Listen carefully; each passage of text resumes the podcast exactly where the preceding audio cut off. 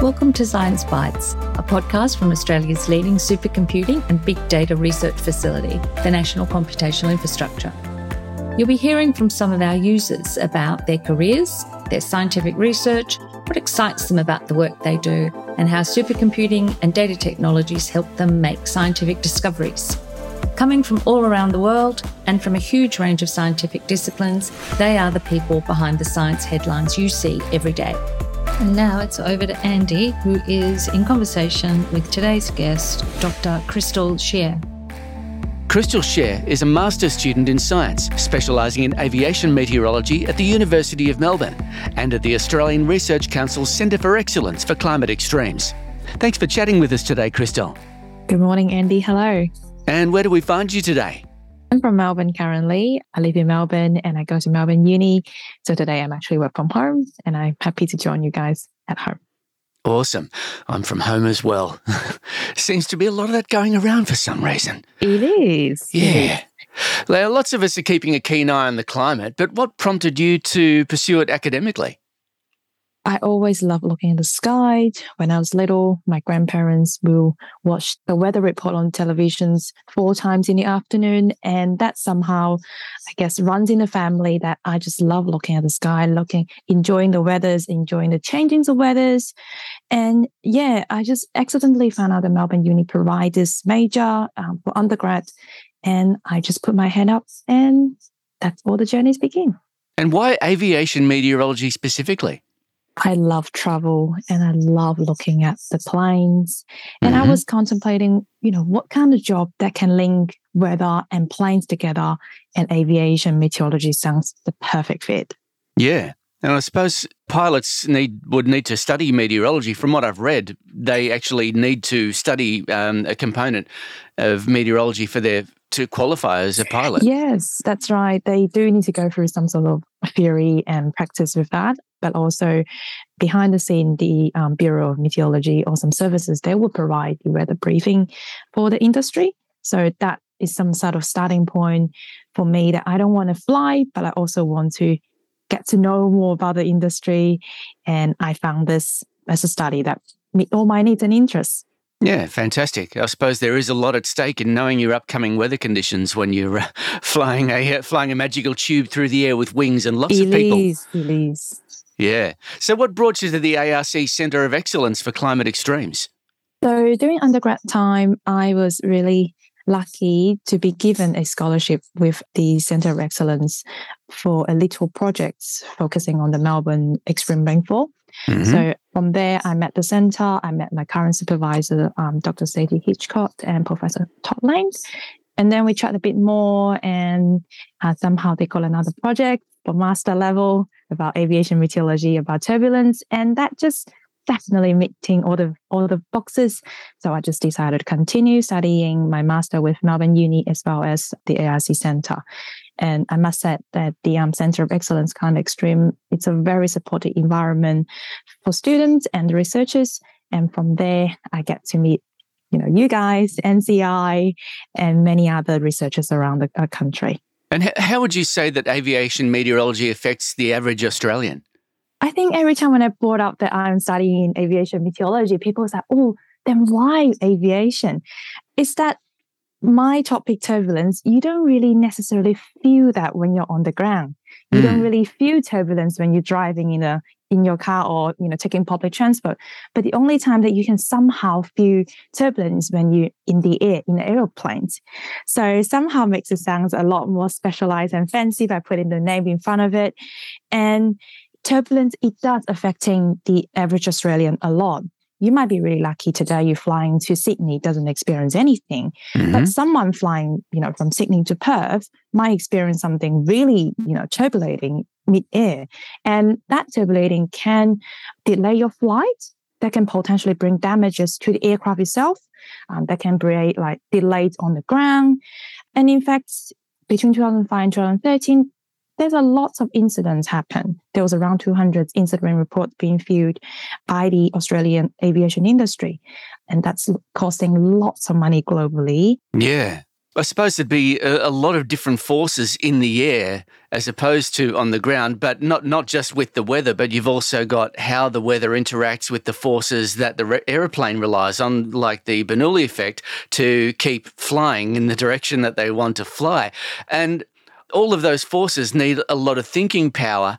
How do you use high performance computing and big data in your research? So, for me specifically, my current research project bases on a very large data set. Um, I'm talking about an aeroplane flying into a storm center and do a bit of wild flying and got all the data back. And I'm looking at a 287 uh, variable big data set. So for me, the first step is I actually need to filtering all of the data to pick up the one that I want specifically and save them somewhere that I can access easily without causing a lot of computing power. Mm-hmm. So for me, high performance computing definitely cuts processing time a lot, a lot, save me a lot of time and makes my project um, go faster. And, and for those data, I can't really store in my computer neither because they're really big. Some of my colleagues using 50, 50 gigabyte data. For me, I might be a lot more luckier. But our data sets are really big. And NCI provide this kind of storage space for us to put our data there and we can access it anywhere in the world and we can use it anytime as well. Oh, that's an interesting point because people think of supercomputers and they think that you must be at some console in the uh, in the vacuum sealed chamber with you know maybe you've got the Tyvek suit on so that the shoes the dust from your shoes doesn't affect the computer, but you can actually access it remotely. Yes, we can access it remotely, and um, we were really lucky in May the Center of Excellence invite us all over to ANU to visit the computer itself, visit the room, and the room is amazing. It's not a vacuum sealed chamber, and you can just walk in, you know, anywhere with your hair loose and what other shoes you want. The storage space actually a lot bigger than the computer. That was definitely one of the highlight I got. Yeah, it's really cool seeing the computer we use every day is actually just in that special room. Yeah, so you're saying that there's more space uh, required for all the um all the storage, all the all the hard yes. drives or SSDs yes, as opposed apparently. to the actual. Apparently, yes. Yeah. Oh, I wouldn't have thought that. So, what system do you use at NCI?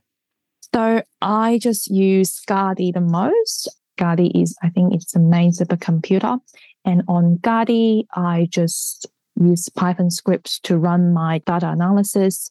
Um, and on Gadi, I also put my data on GData or Scratch, got a few different places I can put them and access them. And yeah, I've been focusing on Gadi the most because of the data analysis packages that I need. Gadi has the most of it rather than the other other few virtual space. And has access to a system as powerful as Gadi changed the way that you go about your research? Yes, Gadi is definitely one of the most powerful tool we have for the researchers.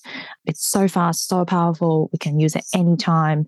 And when people say, "Oh, you are so lucky work from home," in fact, I definitely can work from home because I don't have labs, and I can I enjoy that a lot because of Gadi because I can just install that on my computer anywhere, and I can access it it's just so, so convenient for us. Yeah. And so with your day to day work with Gadi, is uh, most of your time devoted to measuring whether that has happened or predicting whether that will? For me, my current project is to study the data we have um, a few years ago. And hopefully, from there, we can find out how turbulence is affecting how the convective system is affecting turbulence, and hopefully we found something good that potentially can imply in the future. So I don't do day to day weather predictions.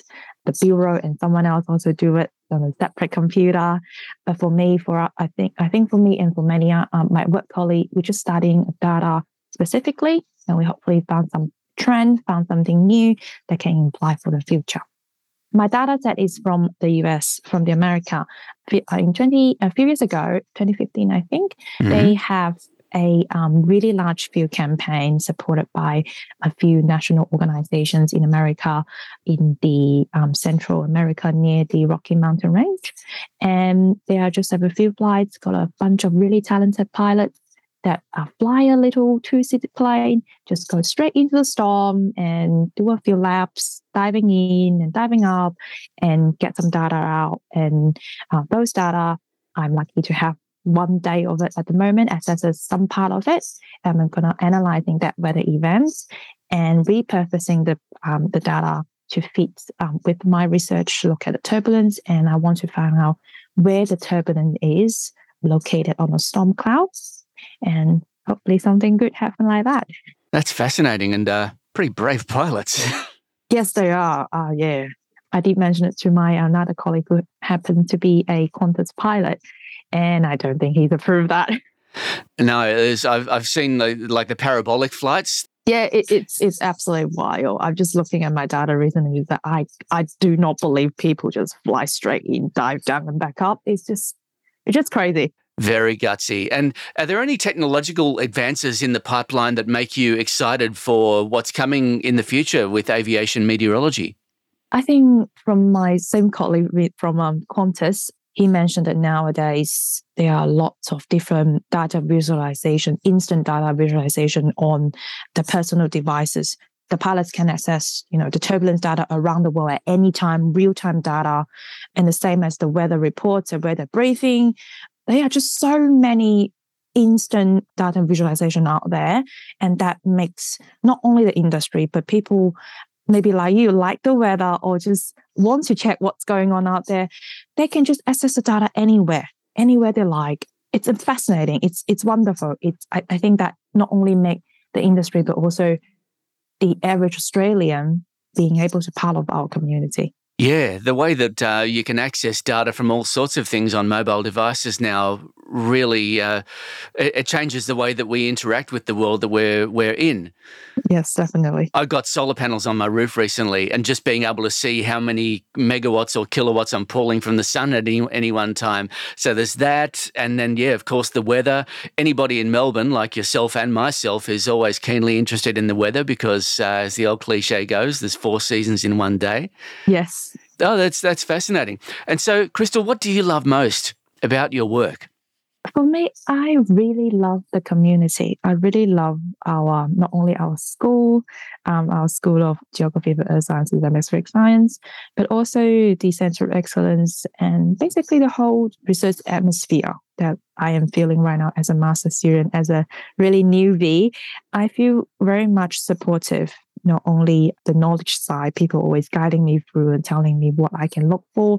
And they are open for me to join any meetings to discuss about the weather, but also facility like NCI, giving us unlimited quota of using it at any time. And the technician behind the NCI also helping us a lot. Those are the things that make me feel like I'm really valued in this community. And because of that, I really like to stay on and continue to do further studies. Brilliant. And when you uh, when you graduate, what is your have you set a concrete goal yet at where where you're uh, hoping to be? I think I know that I really like really like storms. I really like tropical cyclones. I really like the weather, so I will definitely stay in this big uh, meteorology family to continue. But in terms of where my future is going to lie, I don't know. I would like to try on as many things as I can. That's the exciting part, no doubt. Yes. Christal, thanks so much for joining us today. Thank you, Andy. Thank you, NCI. And a big thanks to you. Yes, that's you with the earbuds in for listening to Science Bites. You can keep up with what Christal's up to on Twitter at XChristaltse. That's X C H R A S T A L T S E. And NCI is on Twitter at NCI News and on LinkedIn as National Computational Infrastructure. Bye for now.